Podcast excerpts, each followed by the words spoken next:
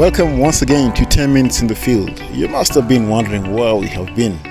To be frank with you, we were using a free account to host our podcast and it ran out. Praise God, we managed to pay for a whole year for unlimited storage. We're back online and we praise God for that. One thing for you to pray for though is that uh, we are looking for office space for our ministry here in Rwanda. This is step one to have Word of Life officially registered here in Rwanda. Kindly be in prayer for that. We have identified a house that will be suitable, but it's uh, two hundred dollars above our budget. We are praying for individuals who would like to give on a monthly basis towards our office space. If that is you, do not hesitate to get in touch. I really hope you enjoy the testimonies of Mister Peter Varkaic. I would like you now to meet Brian Robinson. Great guy. I hope you're encouraged by his story. Mister Brian Robinson. Brian, I understand that uh, you love ministry. And uh, I also know a little bit of your story. And what I want you to do right now is to bring the entire team that is listening right now up to speed with what God has been doing in your life for the, I don't know, the last couple of years. Now, it's true that missionary work can be very, very dangerous. And uh, I'm talking about Christians who are afraid uh, to serve, to go beyond the comforts of their home, to go beyond their security, uh, that... Uh, maybe the nation is providing, because there's so many threats. When you look on the news, there's threats everywhere. In Africa, there's threats. It doesn't matter where you go. It feels like you cannot live anywhere, leave alone take Christianity out there to anyone. And I also know that that will be the case for you, but it is not. Could you just please share with us your story, especially about your father and uh, what exactly happened as a child uh, growing up? So I grew up in a, a family of five, uh, um, my mother and my father, and I have three uh, three siblings. I have an older brother, an older sister, and a younger brother. Um, fast forward to when I was just a teenager, about seventeen years of age, my older siblings were away at university, and it was my mother, my father, my younger brother, who was about fifteen years of age, and myself. And my father, um, who was my mentor, who was the man who led me to Christ when I was ten years old. Um, he was the spiritual leader of our home. Um, to this day, I smile thinking about as a child walking to my bedroom and passing by his bedroom and seeing him and my mother on their knees mm. next to the bed praying together. Mm. It was a great example uh, for me now that I'm older. But what you're talking about was the time when he, for the first time, was able to go on a short-term mission trip mm. with our church to Haiti. Mm. And he was going there to help Uh, restore and build a church. Um, it was in Cap Haitian, Haiti, near Port-au-Prince. And he was so excited to do this. I mean, you can't even imagine how excited he was. And um, in preparation for it, he had done so much with the, uh, the group that was going down.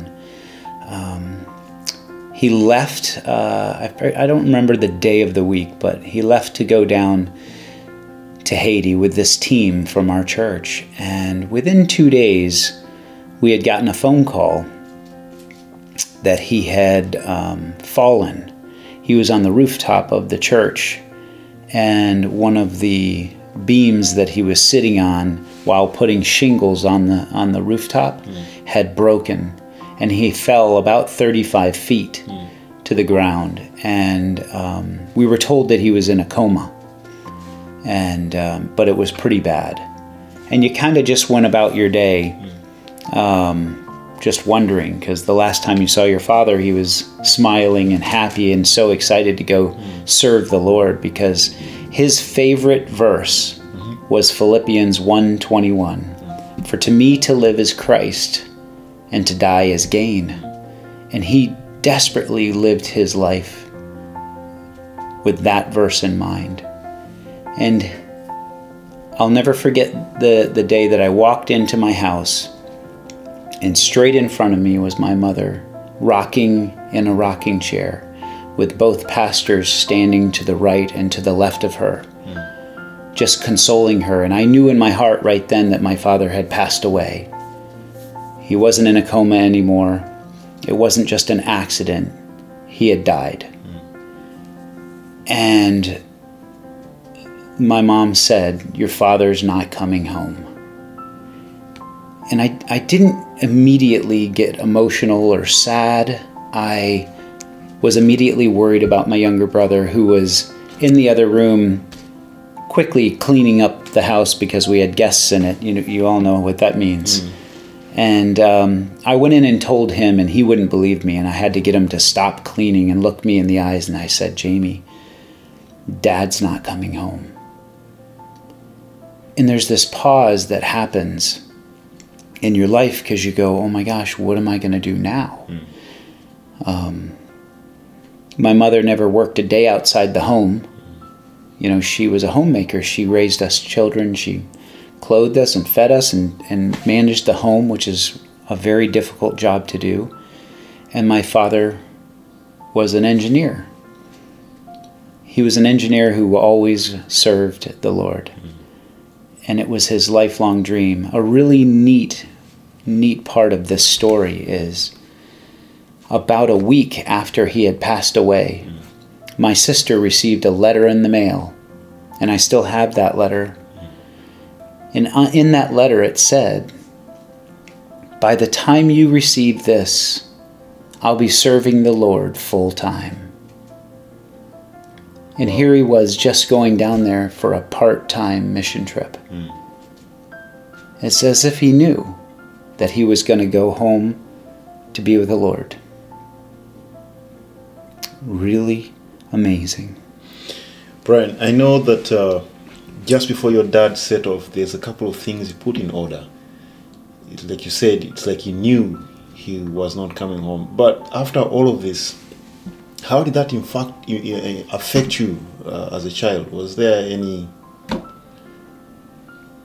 impact in all this? How did that affect you as a child? Well, at first you don't really know how to manage it mm. because it went from having your father and having this spiritual leader in the home mm.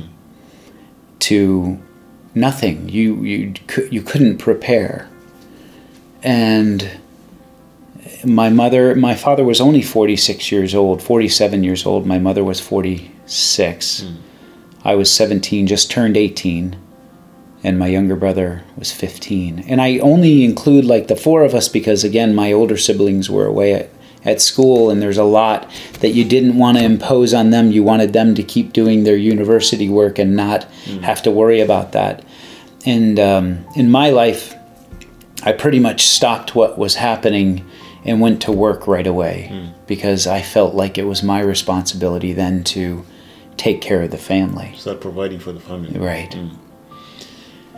What's amazing is that uh, today you love ministry, and uh, for a child, knowing that your dad has passed on serving God, usually a typical child would just simply develop a hatred for God. I mean, thinking the same God he's serving, the same God that took him, why would such a loving God take my father away from me?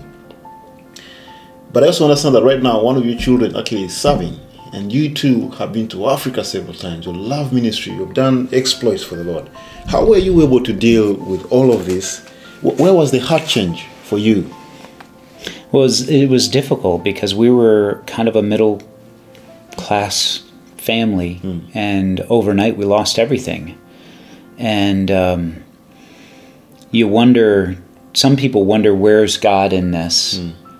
And the it took a while, but what's interesting is you find him. Mm. You, you find him at a whole new level, and you understand that he continues to be there for you, um, and things aren't so smooth that it's easy, mm.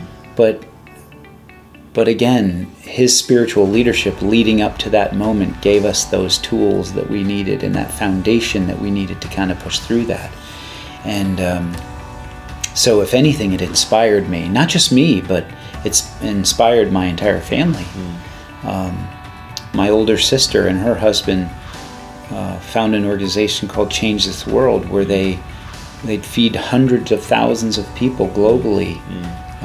through rice packing events and things like that. My younger brother's been to the Dominican Republic serving. Mm-hmm. Um, I may be considered that I took it to a whole new level. Mm-hmm. Um, I mean, I've been in over fifty countries, mm-hmm. um, most of which are philanthropic mm-hmm. trips. Um, I've co-found organizations. Um, if anything, my father's legacy uh, just inspired me to seek God in that way. Mm. Could you just take a minute and share with us, what, what's your life verse, that the pivot of all that you believe and that inspires you every day to keep doing what you do? What exactly from God's Word keeps you going every day when you're about to give up? Thank you for listening to ten Minutes in the Field. To support the ministry of Word of Life in Rwanda, visit www.give.wol.org slash location slash Rwanda. Thank you so much, and we'll see you next week. Bye-bye.